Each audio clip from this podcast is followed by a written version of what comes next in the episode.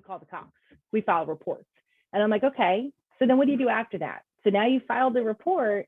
Now what do you do that you got this information and you got a potential abuser in your church that's under investigation and you have the victim? Now what do you do? And they're like, I, I don't know. Like everybody had kind of the same response. It was like a, whoa, wait a minute, I don't know. Should we be doing something? And I'm like, oh,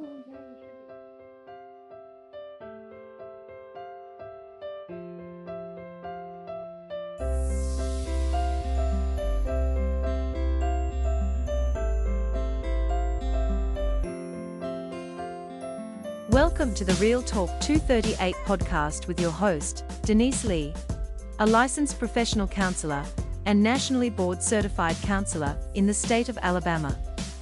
The focus of the Real Talk 238 podcast is to have real conversations concerning taboo topics that people in the church may find themselves struggling with or feel they may not be able to talk about. The topics discussed on the Real Talk 238 podcast are intended strictly for informational and educational purposes only. These topics are not a substitute nor does it replace professional medical, psychiatric, psychological, or mental health advice, nor is it a substitute for a diagnosis or treatment. Always seek the advice of your physician or a qualified licensed mental health provider with any questions you may have regarding a medical condition or mental health disorder.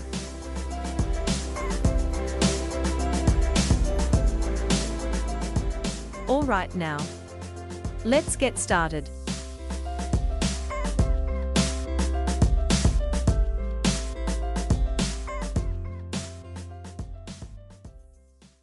Hey everyone. I just wanted to touch base today. Thank you for listening to today's episode. This episode is for information purposes. This is not for young children to be listening to. This has to do with when to report, and how to report. This is to help churches, to help ministry to be better informed. Have two short announcements, and then right after that, this episode will start. Thank you.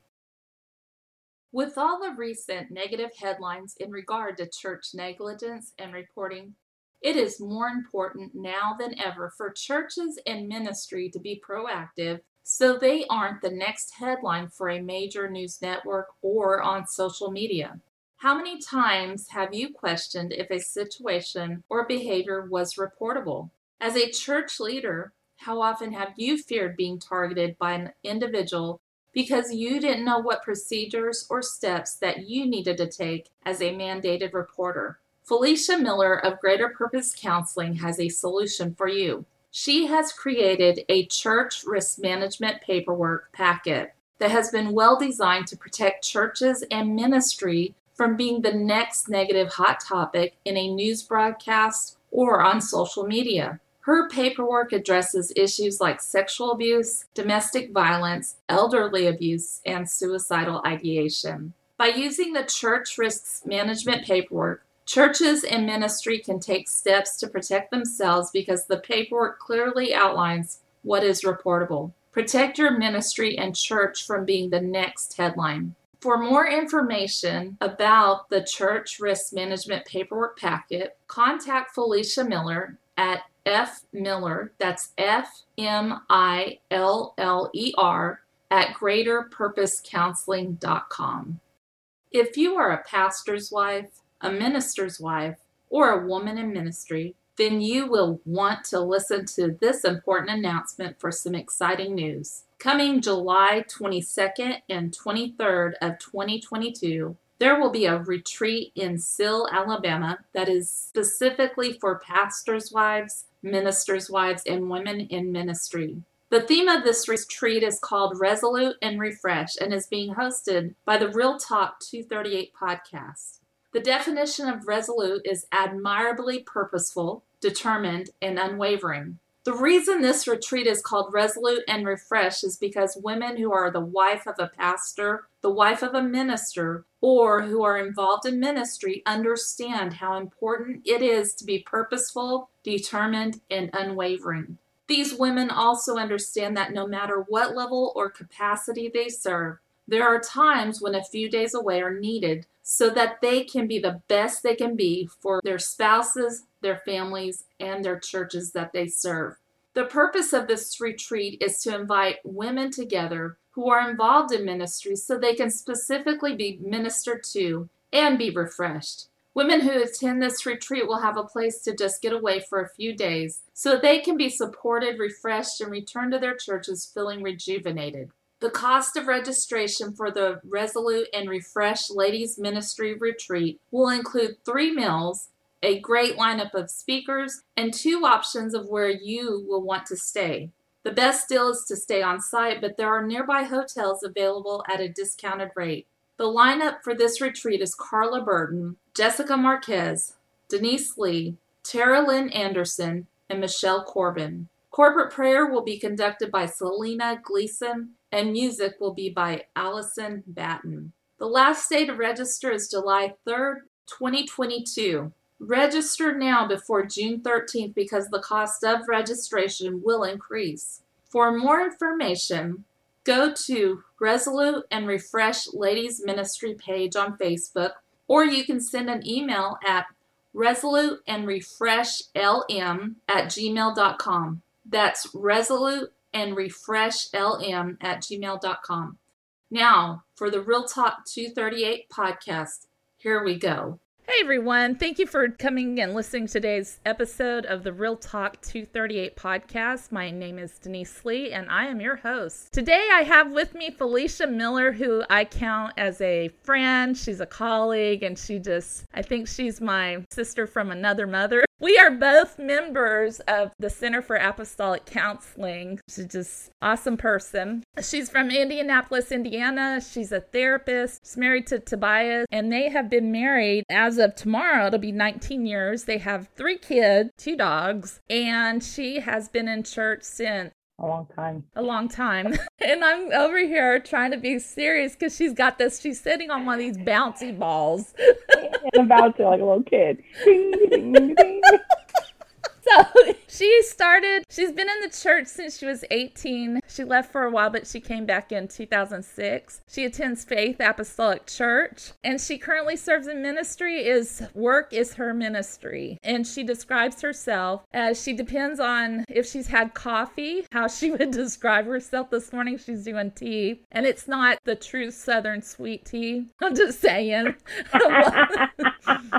she's a woman who wears many hats and tries to follow the voice of God. Not perfect and always a work in progress of balancing being human and living a disciplined Christian life. And a fun fact about her is she lives by following her instincts, and many of her life's most memorable moments and changes have been due to an instinct in jumping. Hey, Falicia, how are you today? I'm wonderful, Denise. Thank you for having me. I'm just curious, what is one of those memorable moments? You know what's funny is when you were talking about the fun fact, I sat and I was just sitting here thinking about the fact that I'm not allowed to skydive anymore. Um, I don't, think you've ever shared that with me. So why are you not allowed to skydive? Because I had kids. Oh. So I had skydived once for like my 25th or my 26th birthday. And at the time, I was like really kind of afraid of getting on planes. And so I was like, I want to get on planes because I want to really, you know, start traveling some more. And I was like, if I could jump out of a plane, I could totally do this. And so I went skydiving and I loved it. So then I started researching like, what would it, could I get certified as a skydiver? Could I go do this by myself like more often and the gear and all that stuff? And then a friend of mine, she had like a couple years later, she had bought some skydiving passes on Groupon she was like, Hey, you want to go skydiving? I'm like, Yeah, like let's go do it. And so me and her and my husband have went skydiving again. And that's a story by itself. But I loved it. I absolutely loved it. I even researched there's a place in Tennessee, and my graduation gift from my master's was going to be to go tandem halo jump. I get so excited every time I see a movie and they're halo jumping. I'm like, I want to do that. and uh, yeah, I found a place I could halo jump tandem, and it was gonna be like you know five thousand dollars. I'm like, I don't care, that's amazing. And then I had all my kids in one year, and my husband's like, okay, you're a mom, and I need you to live. So, so that did we it. Skydive anymore. so my wings got clipped, but I, I love it. I absolutely, and I just I have days where I see people skydiving. And I'm like, I know how that feels. wow. I I do not have that that part of me is not brave. Anything to do with heights, I'm not for it. oh, I love it. Just keep me out of that one. So yesterday we, was Mother's Day, and so we was having some interesting conversation about Mother's Day, which I think I will spare all that. But overall, was Mother's Day good for you? It was. It was good. We worked in the garden. I got to take a nap. Hey, that's the best part. I think I got to nap a lot yesterday. Yeah, you know, church was good. I love it when my first lady speaks. She's amazing, amazing, and challenges and all that kind of stuff. And challenges in like a good way where it's like, oh, I need to keep raising the bar but it was good. I got some of my starter plants in their pots because I do both in ground and pot vegetable gardening. And then I got my seedlings because I had my seedlings done, but then it got real windy and the seedlings all fell over. And my wonderful, beautiful, handsome husband just put all the seeds back in the trays. so there ain't no telling what's going to come up and I was just like, baby, we we can't do that. I need new seeds. All that has to be thrown away. And he's like, no, it'll be fine. I was like, so can I take all your screws and can I throw them on the ground and then throw them back in your toolbox and tell you it's gonna be gonna be okay? And he's like, no. I said, okay. I can't do that. That's funny. oh, that is funny. Mother's Day interesting Mother's Day antics. I had asked you to come on the podcast because it, this has probably been what within the last three months. It might have been six months. I'm not sure. You really took an interest in law and the church. Yes. It, it, yeah, it was probably about six months ago because part of what I do with Greater Purpose Counseling, you know, we definitely do the individual therapy and group therapy, psychoeducation, consultation, like we have all these different hats we do. But I really wanted this year, part of the vein of the company would be to really get into the churches and help train because you and I have access to trainings right. that help us be better as therapists. Right. Churches don't always have access to that. You and I can only therapize so many people and then we're done for the day. But if we can get, my thought was like, if we could get in and help the infrastructure with psychoeducation, with different kinds of trainings, then maybe it would decrease how many people are being hurt right. because of just that lack of training, that lack of education, because there's a huge disconnect. Everybody else, if they have any kind of a state license for school, for nursing, medical. I mean, if you have a state license, usually you have some kind of required CEs and ongoing training. If you work with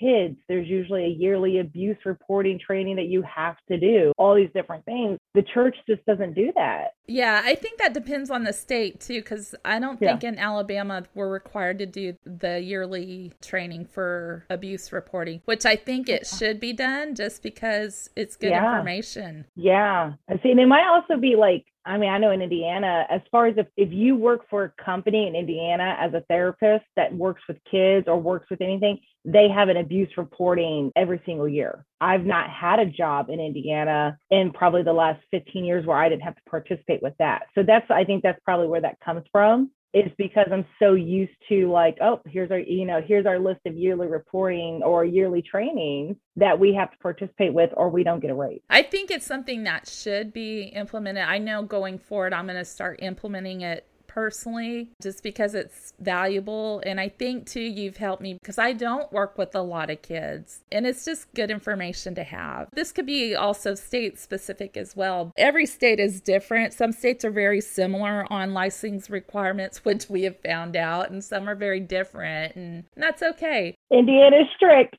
yes, Indiana's strict. And there's a couple others I found out that were just right there as well, which I was surprised. But that's why I decided to stay because we were going to move to Colorado years ago. But when I found out Indiana was like one of the stricter states for clinical mental health, I wanted to be licensed here because it makes it easier for me to go someplace that has less requirements right. and get licensed versus I don't have to go back to school. I don't have to go back and finish the long internship. Like there's a lot because I've already done it. Or I have to go get back and get additional supervision. Yes. Yeah. Yes. I know in Alabama, while you're in like right now I'm an associate licensed counselor, which thankfully is getting ready to change. Hallelujah. Which means that I will no longer be required to be under supervision. But in Alabama, you know, we're required to have the 3,000 hours of supervision. But if you go to school for every five classes, they knock off a thousand hours, which is great. But some states, if you decide to get licensed in that state, guess what? They don't they don't honor that. They don't honor it, and you still have to finish up yeah. your other whatever amount of hours you're missing. So I I really had to take that into consideration. Do I want to do this later? So you got interested in the legal side of it, and I don't want you to go into detail of it, but I know there was one case that you worked with that kind of probably started churning that. There was a couple of them because when I worked at the agency, I was in and out of court all the time. I became very familiar with certain things that I was like, oh, you can't do that. Oh, you can do this, or oh, this is this. Like, what was one thing you found that you didn't think you had to do, but you were like, oh? One of the things was the whole reporting. Like, that was one thing that was such an eye opener because in the church community, the old school teaching, the old guard teaching, the old way is we handle it in house. I specifically remember there was a person that they were not my direct leader they were not my direct pastor and it was somebody else who was in a leadership position and there was a situation a couple of situations where I was like, time out, these kids are being abused. We know they're being abused. We need to call DCS. Like we need to file a report. And DCS is Department of Child Services for Indiana. And I know some people have DCFS. Alabama's DHR, California's CPS. So it's pretty much the same thing. Yeah, it depends yeah, same concept. You're calling to file a report that there's a minor being hurt. And I was like, hey, we need to do this. Like, this ain't right. And there was like a few of us that had went in and had a meeting with this person, and they literally told us, we are not the police for DCS. And they discouraged us from taking those steps. They discouraged us from filing a report when we could tell these kids were being abused by their family. They were being neglected. I left, like, we all left, like, what? Like, that ain't right. Right. And then along the way, there were different people I would talk to, and they'd be like, "Yeah, we just we don't we don't involve DCS. You know, we let somebody else make that phone call. We're the safe place for people to come, and we want people to keep coming and not fear that we're going to file reports on them." And I was in my middle 20s. I'm like, this don't sit right with me because we're basically telling them we are not going to help them. We're not going to be a part of this. Fast forward, here I'm working in this agency where it was okay, we got a kid that was brought in by DCS and I worked in human trafficking and you know kids are being reported, high profile cases, like all these different things. So then we would get to getting more details. I'd be doing therapy. And then it would turn into like well, it wasn't just this person, but it was this person who molested me. And my mother did this. Each time we got more details, I was legally obligated to call and place that report because it was one of those things like my licensure dictated it. And in the state of Indiana, the law is if basically you are a breathing human being, you should be filing reports. And so I would sit and I would talk with person I was doing supervision with, and you know, just like, well, why don't churches do this? And everybody's like, what do you mean? Because they're like, well, everybody should be, if there's abuse, you should be reporting. That's the law, that's this. And I'm sitting here like, well, why don't we do that? And so then fast forward, being in private practice, I've had to go to court a few times for some of my patients. And there definitely has been some things that I've been involved in where I'm like, and I'll go back and, you know, different people that I'm connected to, different people I'm friends with that are in ministry, and I'll text them like, what do you know that your law is as clergy? What is the law for you? Like you are the pastor of the church. You're the youth leader. If you see somebody's coming in and they got a black eye, someone comes in and they says, "Hey, this is what's going on. My relative molested me or the youth leader did this." And they were all my age. They're middle 40s. They're like, "We call DCS. We call the cops. We file reports." And I'm like, "Okay. So then what do you do after that?" So now you filed the report. Now what do you do that you got this information and you got a potential abuser in your church that's under investigation and you have the victim. Now what do you do? And they're like, I, I don't know. Like everybody had kind of the same response. It was like a, whoa, wait a minute, I don't know. Should we be doing something? And I'm like, oh yeah, you should be. Because in my head, all that experience of going to court like we would have to show visual logs like we would have to show documentation because we would accept into the residential we would accept kids who they had been charged with sexual molestation they were the perpetrator. So then we had to show visual logs that we kept this kid in a tight box and they had to earn like kind of their freedom because they couldn't be trusted Right, right. Makes me think about when I interned, they had to do at the hospital, they had to do 15 minute, quarter hour checks. And that's what you're talking about, like that visual log. And then as they earned privilege, you know, on their behavior, that extended out to half hour. But they were still like our kids were still they were never allowed to be alone with another kid. We never set them up to fail. We're like, hey buddy, if you have a sexual attraction to a child, then we can't leave you alone with a child. Right. But we can at least earn your trust, which is part of redemption. That was one of those things I have been working in religious trauma and working in abuse. A common thing that I hear over and over again from victims, victims who are adults that never ever got validated as kids. And what has happened is that big case that just blew up and everybody was coming forward, they're being re traumatized. Right. Because they're reliving their own incident where their pastor told them, you know what, it, because of how you were dressed, that's why you got raped. Yeah. Instead of like, hey, we should sit this person down, we need to get a rape kit, we need to take you to the hospital to get DNA. Hey, I'm sorry, you know what, it's your fault. It's under the blood. Like that is a common theme I hear from so many people that they were told in the 80s, the 90s, the early 2000s. Well, it's under the blood. We have to forgive them. We have to give them a second chance. That and that's not what forgiveness is about. No, it's that's not what it's about at all. There's nothing that says that I have to have a relationship with you after you have violated me. Right. There's nothing. Nothing at all. And the church messes that up where they're like, well, by forgiving, that means we have to go ahead and let them be a Sunday school teacher to children. No, No. there's certain things that they lose. They lose that they don't ever get to do this. I hear it over and over again. And so I had phone call, my phone was just blowing up. Patients that I, you know, we've graduated them out and they're just like, Falicia, this is, it's like it's happening all over again. Like this happened to me and now it's on a bigger scale and they're crying. And then on the other side, I'm, you know, having different conversations with people and and I see people posting about the bitter backsliders and these angry people, and they're just mad. It's, but no one's asking, why are you bitter? Right. Why are you angry? They're not asking what happened to you. What happened to you? Because if you're going along and you're like, man, I love God, I love God, I love God, and then all of a sudden something happens and you don't, what happened? And you have all these people who are just, they're like, and here it is happening again. Then you have on the other side, you have these people who are my age that are pastors of churches, and they're like, not in my church. We're not doing that. We're not covering anything up. And they want to know the laws and they want to know what what should they be doing. It depends on who you talk to because that old school, and this is so because I work with so many different denominations. This is like across the board. This isn't just Yes. one organization. No, it's in several organizations. It's in every organization. When you have power, you have abuse. right. When you have position of power and authority, it attracts the narcissistic people. You know, that makes me think of like I cuz I've worked years with individuals that have ritual abuse histories and a lot of them I think what surprised me in the beginning was a lot of them were under the cover of churches and it didn't matter what denomination i mean you name a denomination a different a faith it was there Yes. and it was always it was that was the cover up Yes. And it was like that abuse of power and who do we tell? I remember somebody reached out to me and a relative of theirs that lived up north. And i said well let me make some calls and see what i can find. Talked to an elderly gentleman who'd probably been in the faith since probably 1912 you know he'd been around he'd been, he'd been there a while. And and i was so disheartened because when i reached out to him hey there's somebody you know could use some help. And when he found out i was a therapist then it was like well we just need Jesus. Yeah, we don't need that.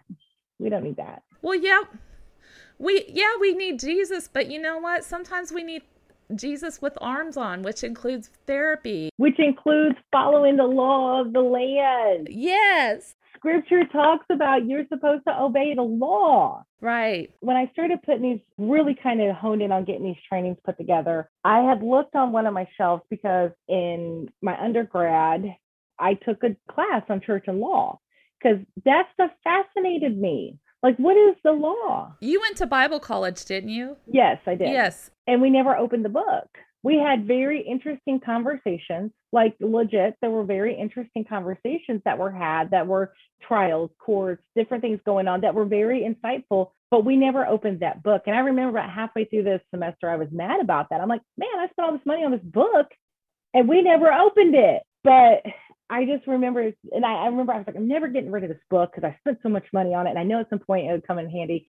So then I opened it and I just, I started going like, wow, there's whole sections on abuse. There's whole sessions. What year was the book put published? Do you remember? That particular version, I want to say it was early 2000s. And so I had went online and I typed in the book and then I pulled up, they had a newer version that was like as recent as like 2019.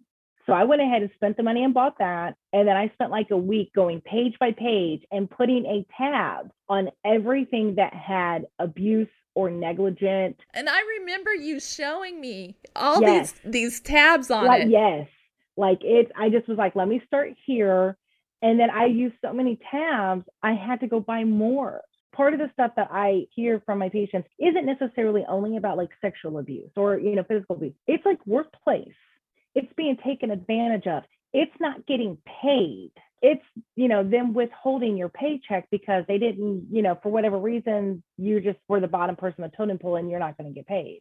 It's these different experiences where they're being yelled at behind closed doors, where they're being shamed and text and all these different things, and very bad behavior that no one's tolerating in the corporate world.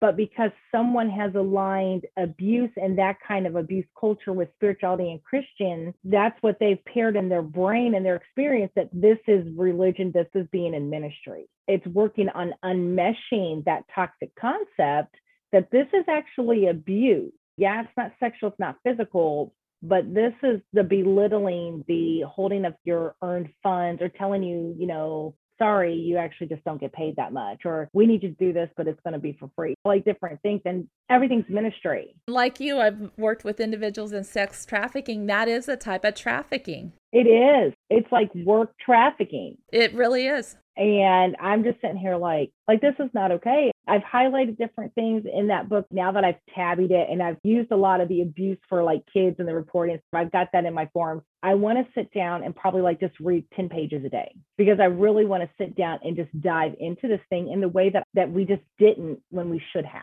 But it's a book that I've sent a link to like so many of my pastor friends. I'm like, if you don't have this book and you guys are pastoring, you need this book because now most churches and all denominations, they're doing like small groups. They're doing all these different things. And there's laws. If you take a small group and you guys go and do something and somebody gets hurt and you don't actually have some kind of form that says, hey, if we get in a car wreck while we're traveling, I won't sue the church. There's laws for that. The big thing is background checks. A lot of churches do them, but there's a lot of churches that don't do them. But within the abuse and negligence section of this book, it really does discuss the laws that if you have someone and you bring them on as a volunteer and you don't do your homework, and it turns out that they are a registered sex offender, and then you let them near people and they hurt somebody, there's a civil lawsuit that can happen.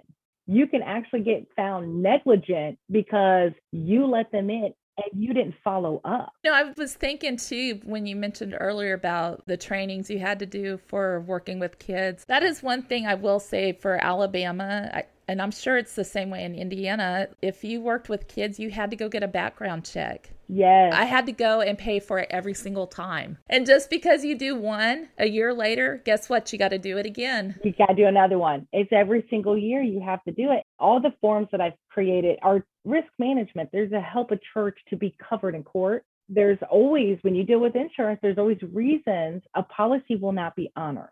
Sometimes it might be that they didn't, no one got a background check. Sometimes it might not be that they didn't get, they don't have a visual log for when a perpetrator is in the building. That is a big one. That's a huge one that nobody really does, or safety plans. What do you do and have a safety plan that, on one hand, if you do have someone who's a perpetrator and they're participating with therapy, there should be a safety plan that keeps them from getting further allegations when they're not doing anything and they are being compliant with treatment. Right. There should be a safety plan for the victim. So then that way the victim doesn't get attacked or doesn't have anything. But then at the same time, victims are not perfect, they're not innocent. And there may be a situation where they perceive something because their brain thinks that they're not safe and they say, oh, this person did come after me. But like if you have visual logs on both of them, well, no, that's not what happened at all. So then everybody's okay. There's no further allegations. What I have, I know will hold up in court. I think another thing that churches, particularly organizations that have licensed ministers, that really needs to be addressed is, and I'm thinking about the case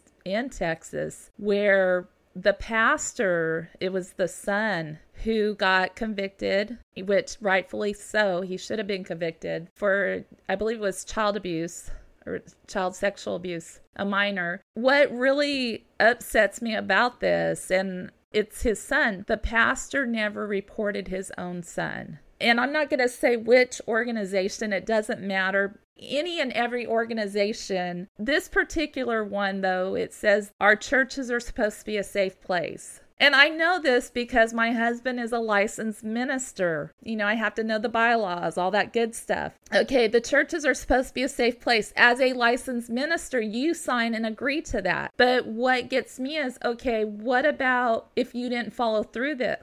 I am of the opinion, and if people disagree with me, I really don't care. But I am of the opinion that pastor should have his license pulled because it went on for how long? Absolutely if you are found negligent right. of breaking the law because that's breaking the law. I have a whole list of every state and the law pertaining to clergy when it comes to abuse reporting. I also have a list of what are the actual charges the legal charges if you are found negligent of reporting. Ooh. Yes. That would be a good list it's a great list. Like in Indiana, if you're clergy and you're found negligent, it's a B misdemeanor and it is a felony six. Whoa. If you're clergy and, and found guilty of not reporting. I think if more churches understood the big consequences that are reality, they would be more willing so that makes me think of this. What if you have somebody who's been coming to your church? They're what would be considered a new convert, or they're trying to get established in the church. Maybe they hadn't been to church before. And so some time has passed, maybe six months, a year, and they're really making good progress, growing in the church, what have you, spiritually growing. And then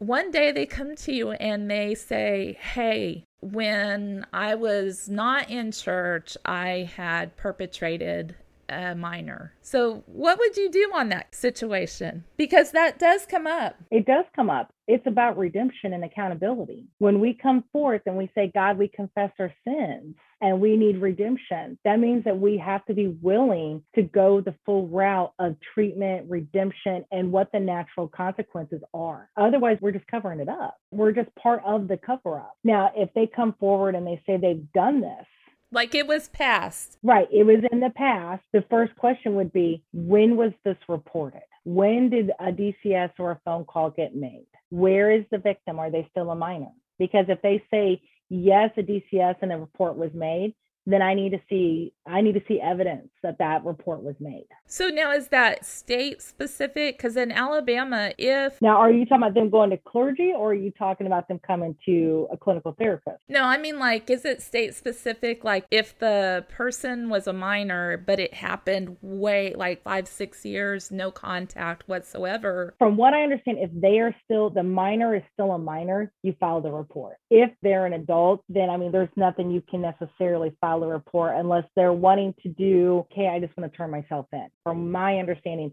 if the person is still a minor, you have to you have to call and file a report. It doesn't matter if you're clergy or clinical. So if they're still a victim and you hadn't been in contact with them for five or more years, it still has to be reported as long as they're a minor. Especially if they're still a minor. Absolutely. And then that the DCS process up here in Indiana is you call, you give all the details that you have. So I'm like I created a whole form for abuse reporting based on the questions that DCS is basically going to ask. Because until you're used to doing those kind of phone calls, most people get like, oh my God, I gotta call DCS. Like, what is this And, and they just like kind of stumble over themselves and because they're just like, uh, uh, I don't know. I, and that's very nerve wracking in the beginning. The first few times I did, I, I got nervous. Now I'm like, oh, here you go. Is the form, is it equivalent to both clergy and to therapy? Yes, I'm actually getting ready to uh, open my thing so I can show you. You should be able to share it. I gotta put my glasses on. This this is what happens when you get old. it is. Hallelujah. Thank you, Jesus, for glasses. Okay, can you see this? I can. Okay, so the way this form is set up, people can go in and they can put their logo here, and then they can type in all their church information here, and then save it so they don't have to put it in. There is 24 hour window you find out about it, you have to type when you found out about it and then when you reported it. So you just, there's like a whole drop down box. So you just type in the date. And because they want to know that, they want to know that from there, DCS has a set time of when they got to lay eyes on the kids based on what's being reported. So this is all about the person making the report. So you would type the name, what is your role in the church? So you have all these different things because so many churches have so many different things. And then they always want to know, well, what's your relationship? This is what my relationship is. And then phone number, email, because they always want to know, can I get back to you? Are you clergy licensed? So this particular form is made just clergy licensed. Now I can for church organization, I can go in and edit that based on what their organization is. And then a lot of churches now have clinical licensed people that kind of volunteer our work. And then, you know, maybe lay counselor, something like that because they're going to ask. Right. So for the clergy license, if somebody is affiliated with a Baptist organization or Assembly of God, you'd be able to update that. Yes. I can go in and I can change that for that umbrella of that organization. But then also here's all they want all the victims' information, their date of birth. A lot of these you could say unknown, unknown, I don't know, unknown. Now, because this is typically more of a traditional religion. I did only put female and male. I didn't add all the other things because I figured people would be like, what?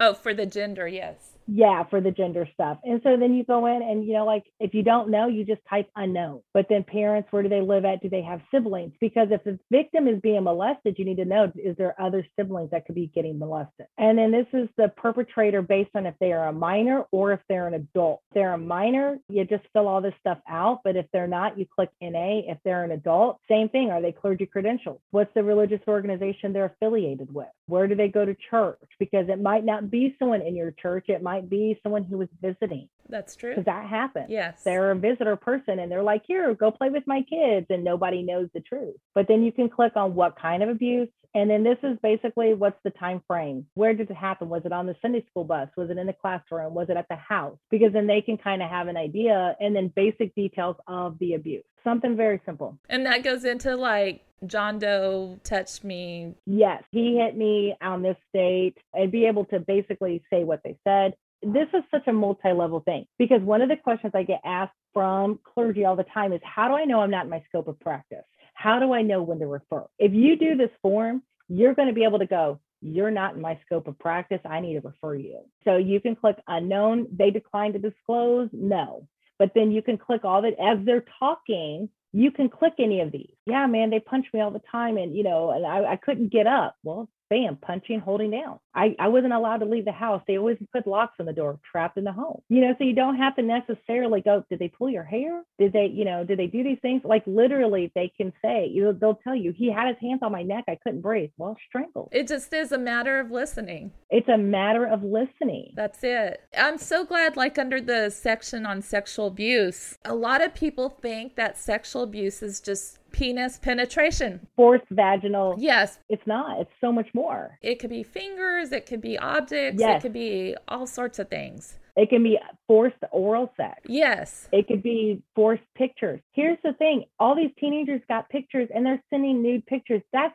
distribution of child pornography. Right. That is possession of child pornography. Right. Like, and I don't think people realize that buying, unwanted filming, exposure to porn, exposure to sexual talk. What about the case of these kids who are taking pictures of themselves, nude pictures, and they are distributing out? What would that be? You would call that's distribution of pornography because they're a minor. They're distributing their own stuff that are sexual legal offenses that will put you in jail. Make that connection and then pull up different scriptures that talk about voyeurism. David looked at Bathsheba. That's Bathsheba, right. That's voyeurism. He was watching her. He broke the law. He was being a peeping Tom. right. I think if the church, if people could make the connection that, oh, this is an illegal act, maybe they will stop. Oh, well, that's just boys being boys you know, and then that opens up the door for human sexuality. Like we got to start talking about that. Right. But then, you know, you get into like the emotional abuse. Most people don't put these things together. Child neglect. I mean, I know stories of kids having to eat dog food because their family spent money on drugs. Right. They didn't have food to eat, or people who don't have running water and they're taking showers at school. Medical neglect, educational neglect, and then the reports for because you can get fined with educational neglect. Like, oh, we homeschool. Do you though? Like, do you really homeschool? Do you have records of everything you're doing? Right, right. You know, not following an IEP. Girl, there are some schools that are private schools that don't honor an IEP. That is illegal. And schools are just like, we don't have to follow that. So, what Falicia's showing me here, because nobody's going to see this, and I, I apologize, she's actually showing me this form. And as I'm looking at it, she's got it broke down to different sections like medical neglect, child neglect, sexual abuse, emotional abuse, all different sections. And you just go through and you click. This is a well put together form. I am so impressed. And if you know me with me and my forms that I created for my own practice, I am impressed. Thank you. So, this is very well put together. I would encourage anybody, if you are involved in clergy, and if, or if you're a therapist listening to this podcast, reach out to Falicia to get this form. This is so well put together. Thank you. We're up to the reporting details. Yes. And this I can also tweak because, see, like I have my form locked, so you can't change anything, but I can go in and unlock it so if say they're calling from Alabama, Alabama, then I can easily just type in here whatever that number is for DCS or DHS. Human trafficking hotline is the same anywhere. But this way, people don't have to go, I, I don't have the number, I didn't know what to call. Well, here's your number, it's right there. But then it goes back to you put in, you pop in the calendar, the date, the time, and then DCS will tell you on the phone call, this is screened in or this is screened out. And in my training, I explain what that means because they will tell you. What does that mean? It means that basically they are going to go ahead and file a report and they're going to investigate or they're not because there's not enough detail. There is a lot of abuse that gets reported that is screened out because of lack of details and they will tell you that. Which is where this form comes in so handy because you've got the details. Now, the other thing too is, which I've encouraged different ones to use the hypothetical situation. Yes. Maybe they don't know if it's reportable. They could always make a call and say, "Hey, I have a hypothetical situation." I guarantee you they they're probably like they know it's it's legit. Yes, absolutely. But if you say it's hypothetical, it kind of covers you so you know for sure. Yes, absolutely. And the thing is is if you give it to them, it's up to them if they investigate. Right. It's it's just it's up to them. You're just t- passing the information. But then if you do call the cop, who's the cop? Who's the report number, badge number, DCS, name of the operator, report? Did they go to the hospital? Yes, no, declined, unknown you know, did you take pictures? We always had to take pictures. If somebody came in and their face was jacked up or they had marks, we had to take pictures to have proof. But then here's the part that is new, which is if they are clergy, what's the name of their presbyter? What's the presbyter's contact information? And then how did you get a hold of them? Also, headquarters? Did you your religious organization? And this is for pastors, right? Yeah, this is if the abuser is a licensed clergy member of their organization, because that's where a lot of the disconnect comes from. If you're licensed with the UPC or if you're licensed with Southern Baptist, and then a Mormon comes in, there's nothing they can do because the Mormon's not licensed with them. I had an incident where there was a particular individual, he was an adult, he got charges, he's going away for a long time, but he had at some point been a youth leader, but not credentialed in certain churches. I did go ahead and with permission, I let that entire area up there know in quite a few different organizations, this is this man's name. And most likely you guys have his victims in his church. And I want you guys to know this because if they say this person did it, here is the report number, and you can find it on mycase.org in Indiana, and there's his record. He's going to prison. And you guys, that way you all know how to handle the victims and don't tell them that it didn't happen. But then also, was charges pressed? Maybe they declined because this right here is going to protect clergy. It's going to protect therapists. It's going to protect everybody because if they said they didn't want to press charges and they come back, well, my pastor told me not to. Well, no, you declined.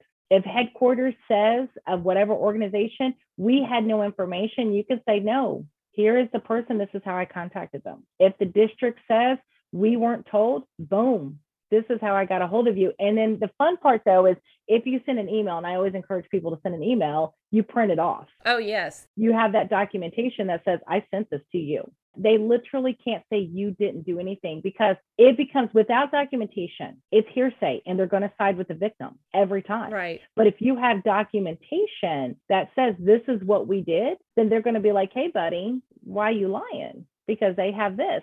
And not only that, say somebody like I mentioned earlier who they were a former perpetrator and they're trying to get their life right and yes, there's documentation, but they have shown no, I I did not do this. So I have a different form for that. I'll show you that real quick. But then what referrals did you make? Some churches are connected to therapists. They can literally be like, hey, I want to connect you with this person. I want to connect the parents with somebody. If the perpetrator don't go to their church, they could easily just click NA because we don't know who he is or he didn't want to. And then follow up. If you're clergy and you're told this is happening in my house, you should be following up. Right. That's detrimental. You should absolutely be following up so they can come in and click what what's the date and time that they're going to follow up. So then that way everybody knows with the parent again, with the perpetrator that say the parents and the kid came in. Well, I the perpetrator goes to church. I'm gonna text them and we're gonna have a follow-up meeting because I need to know why you are being accused of this. And I need to tell you you about to sit down. And then if there's a church, what church staff is going to be assigned? And then everybody has to sign it. That will hold up in court 100%. If this is filled out right and signed, it'll hold up in court. Now, if you have, because there are perpetrators. So, like, here's a basic safety plan for a perpetrator. You would go in and you would fill all this out. This is what they are saying. These are the referrals. I love my pastor because he was like, this kind of form shows redemption and accountability, which is what you're supposed to have. Right. If you come and you say, I need to be forgiven, I want to work on something, then you should be willing to come forward and do these things. So if they come forward and say, Hey, I have this, you know, this thing, the perpetrator information. Well, they weren't clergy, but hey, maybe they were. Then this is their personal information. And then they have to identify what's their warning signs. When you say warning signs, like there are triggers that set them off? Yes, triggers that set them off to want to go abuse somebody, that turns them on, and they're like, oh my gosh, I want to go and touch this child. I want to go rape this woman, whatever, or guy, whoever it is, because men get abused too. But like they can identify what, and they just type it in here, and then what coping skills to do when they're alone. You know, call their sponsor, meet with a therapist, disconnect. And this is also, they can fill it in. These are blank like that. And then also if they declined, well, I don't want to tell you. I don't want to share anything with you. Well, then guess what? You get to be in a small box and you don't get to do anything. These are the referrals made. Maybe you need to go to SSA. Maybe you need to have a see a clinical therapist, software protection. Who is going to be on your team with Covenant Eyes or one of the ARC or one of those kind of things? Right. And then also you understand this agreement that they understand that they're either going to collaborate with their ministerial team or they're going to decline. Uh, they should be collaborating with the ministerial team, which means that gives them permission to talk to their therapist, to their sponsor, to their probation officer, because that way they don't lie. Their people are going to be like, yeah, they're compliant, or no, you know what? They're not coming to meetings. They're not doing what they're supposed to do. So, no, they shouldn't be doing anything. And then this is the actions of the staff because they always, court wants to know, well, what did you put in place? You got all this information. What was your state? What did you put in place? And then how are you going to meet with them? And then everybody signs it. But like this, this kind of goes over here. There's are distractions when they're with people, locations that provide healthy distractions. You know, being able to type in, you know what, I do good if I go to a state park and I'm alone. I do good if I can be in the prayer room. Things I can't do at church or at home. So this lays out clear language that if you've been caught sexually abusing somebody, this can all be filled out. I cannot teach Sunday school, cannot be alone with children. I cannot have internet at my home because if I have internet at my home, then I'm perusing the porn sites. I'm looking at the dark web. But all this they can put in, and if they decline, well then wait a minute, you don't want to you don't want to follow restrictions, so you're safe. And then identifying those risk management, you know, the things. What's two things that's worth being safe for? And then picking an accountability team. And these people, you know, it's someone on the pastoral team. Maybe it's a relative it definitely should be their sponsor. It should be their clinical therapist. It should be, and all of these people become communicative with each other. So that's like the safety plan for them. Again, this is so excellent put together. It really is. It's very thought through and and that's the thing. If somebody's been a perpetrator and they come to church, this is about redemption. Yes. It's not about let's just punish you forever. No, let's put you in place where you can be active in ministry. So you can't you can't teach Sunday school to kids. But there's lots of other areas of ministry. Yes, there's other things that can be done, but once a person has been found out to child molest, you are excluded from ever becoming clergy. That that ship has sailed.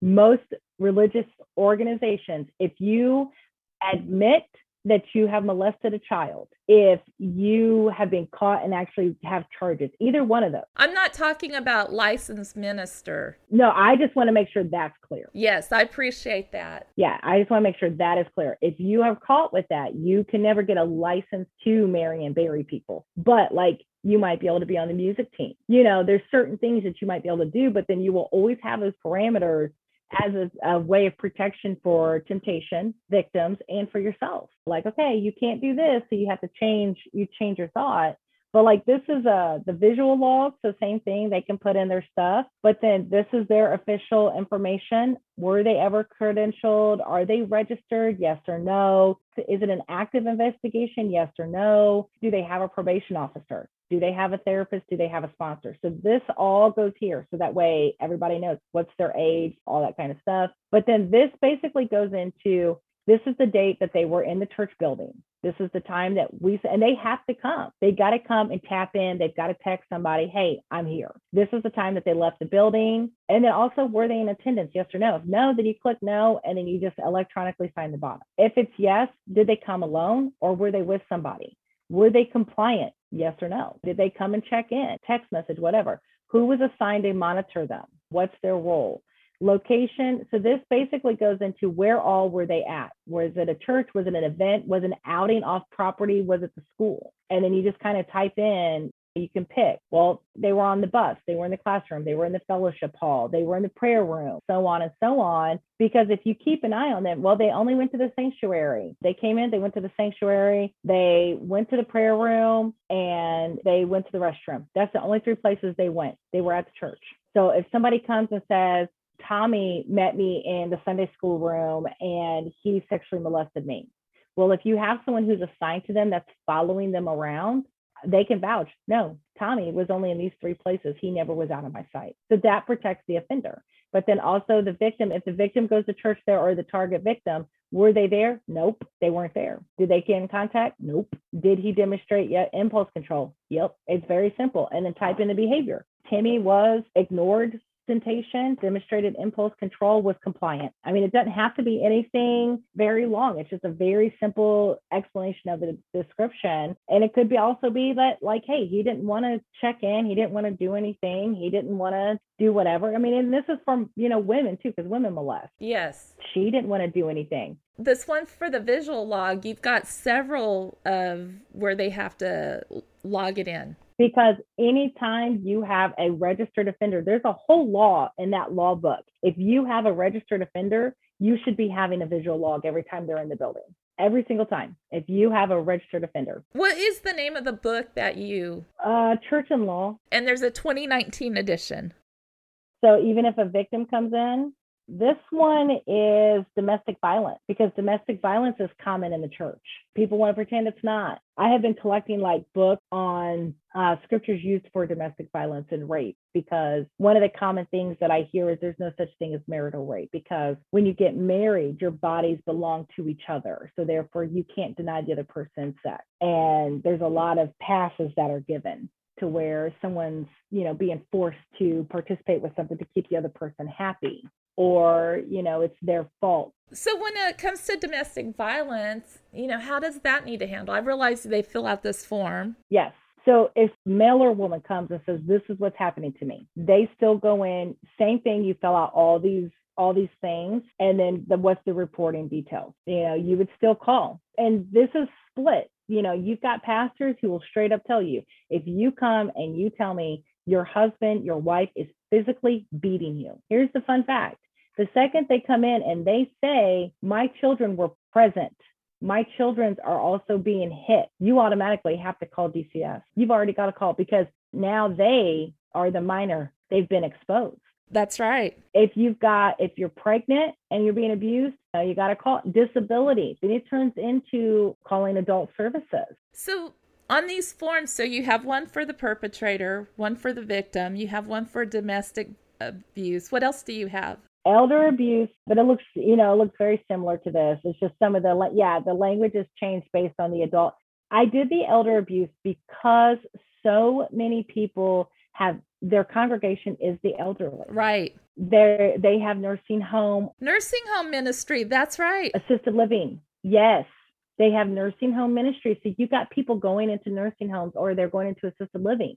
If you're going in and you're like, dude, you're literally sitting in soiled pants, that's messed up. Right.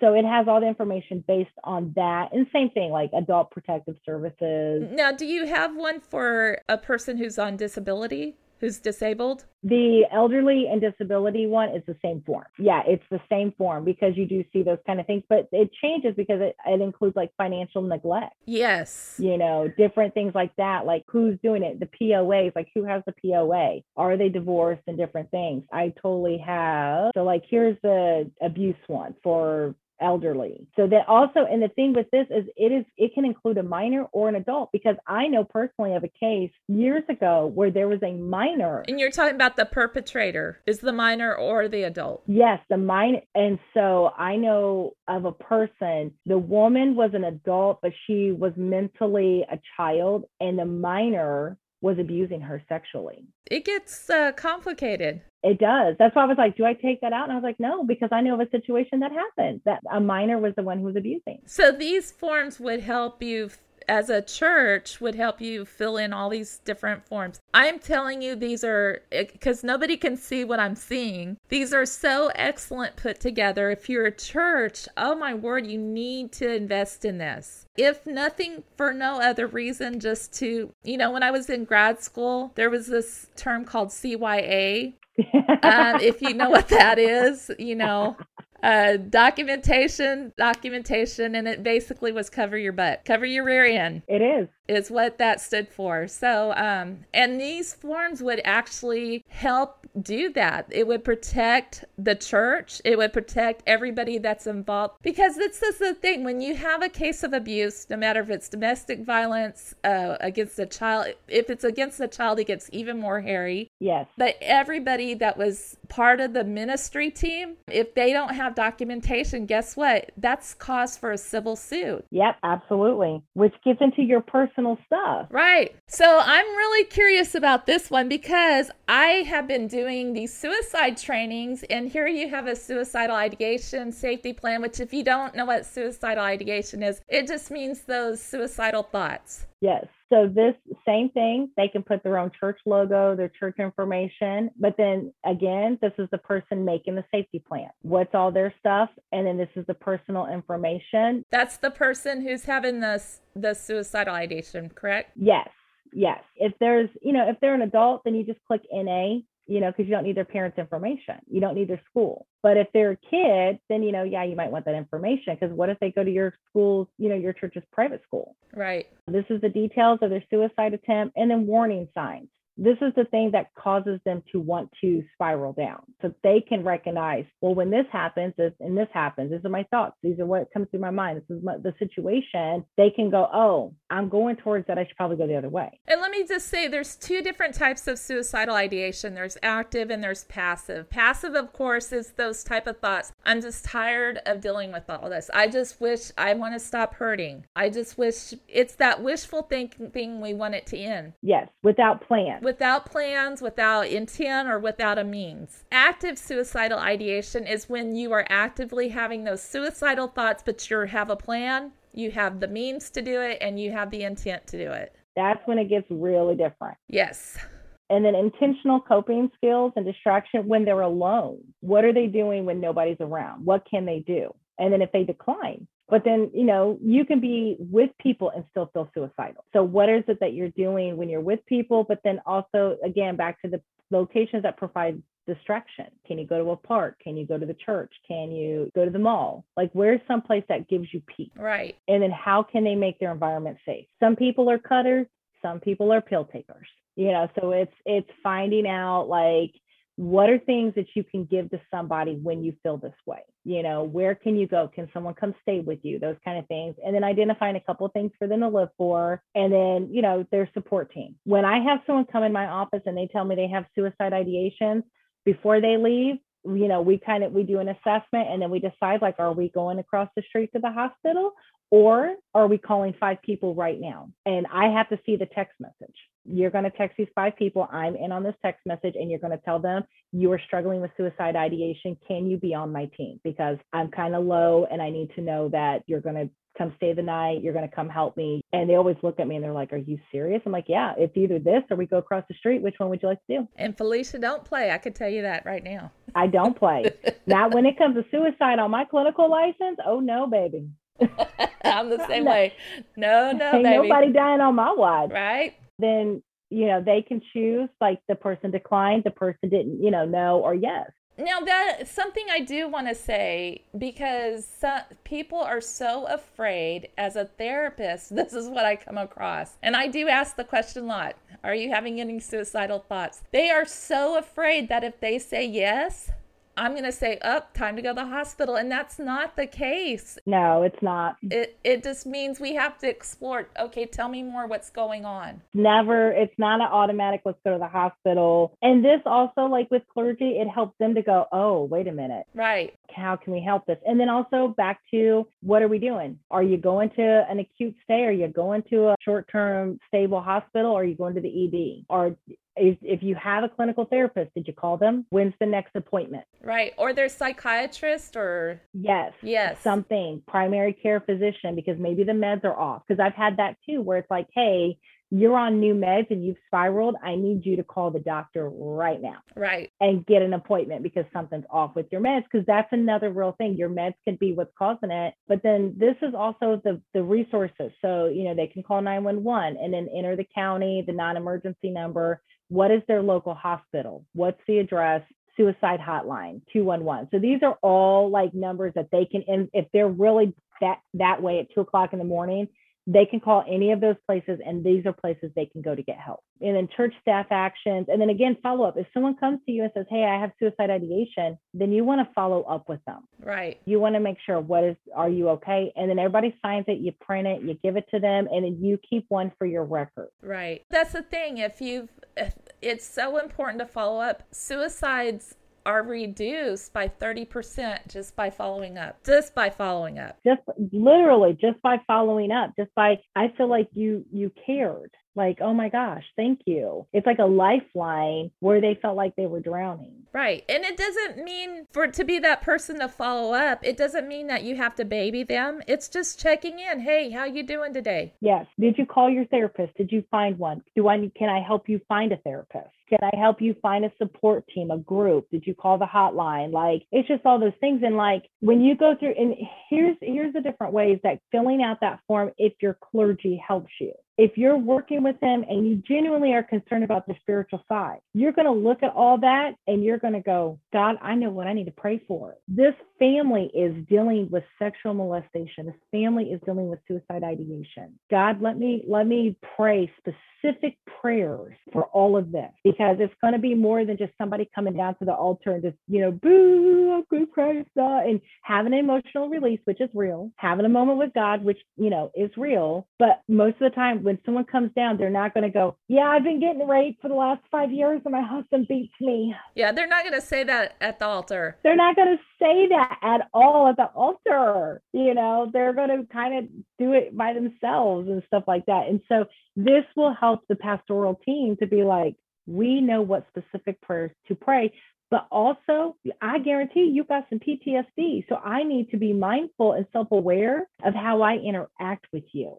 I I need to recognize my tone of voice and my body language might actually trigger you because you're dealing with stuff at home on a daily basis. Right. And if you're a clergy, you need to have a friend who is a therapist because then you can consult with that person. Hey, I've got a member of my church. This is happening. Uh, what do you suggest? What's your thought? Yeah. What should I do? How can I help this? Or what trainings could I get into? That is one thing I've talked to so many people and they're like, look, I've been doing this a long time. And they're like, I'm out of my scope. And here's this, this kind of popped in my head a while ago. And I was like, it's so true. Most churches, their, their goal of the gospel is reach the world hey, we're here. Come, come to Jesus, come to salvation. Now you got the world's problem in your building. God will help. God can do things absolutely, I 100% believe in that. But you're bringing in years of behavior, years of patterns, years of trauma, you know, years of stuff is sitting on your pew. And it's not all spiritual either. And it's not all spiritual, you know. So this helps people go, we're doing it.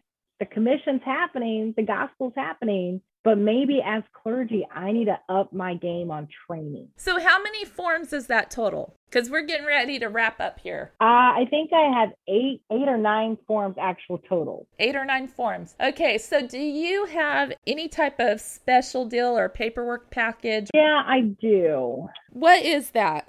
That is if someone just buys like one form, it's twenty five dollars. If they buy three, then we knock $10 off. If you buy five of the forms, we knock 15 off. If you buy eight of them, we knock 25. So you get one of them for free. We do it that way because you kind of, and once you buy the packet or you buy one, you just use that one over and over again. So it kind of pays for itself. What comes in the eight forms? You get one of everything. So you get the sexual abuse for minors, you get all the abuse reporting. So domestic violence, elderly, minors, all the visual logs, the suicide ideations, the safety plans for the perpetrator, the safety plan for the victim, safety plan for suicide ideation like you get all of them. And where can they reach you to order these? They can either call me or they can shoot me an email, which is fmiller at greaterpurposecounseling.com. F. Miller at greaterpurposecounseling.com. All right. So I would highly encourage anybody who is in ministry, a clergy, if you are a therapist, get this paperwork. I am going to purchase this package deal because, oh my goodness, this was well worth it. It's so well put together. Oh, thank you. You know, and the thing of it is, especially if you are ministry out there, you want to cover your foundation, you want to cover your base basis because you don't want anything coming back to smack you in the face. We are living in the last days, whether you believe it or not. Like I've had people tell me they're like, "Oh, it's you know, it's a witch hunt for perpetrators. It's a witch hunt for sexual abusers." And I'm like, I don't necessarily believe that it's a witch hunt for people. If someone is a sexual perpetrator and they're caught and they're actively participating with a trained and certified therapist to work with sexually maladaptive behavior, they're compliant they're following a safety plan. They're, you know, they're doing what is asked.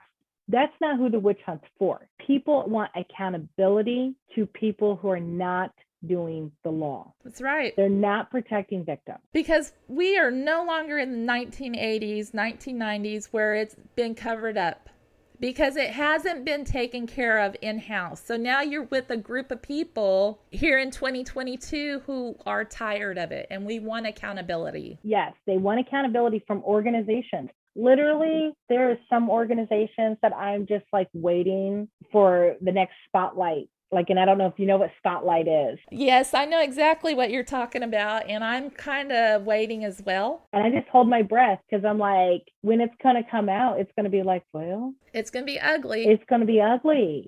And i don't want to be a part of the team that's like let's let's burn it all down all the way down. Like i don't i don't want to be a part of that. I want to be a part of a team that is trying to help the infrastructure. Right. I want to come in and literally give people the tools and the skills to stop creating more victims. That's to it. Stop causing people to leave God.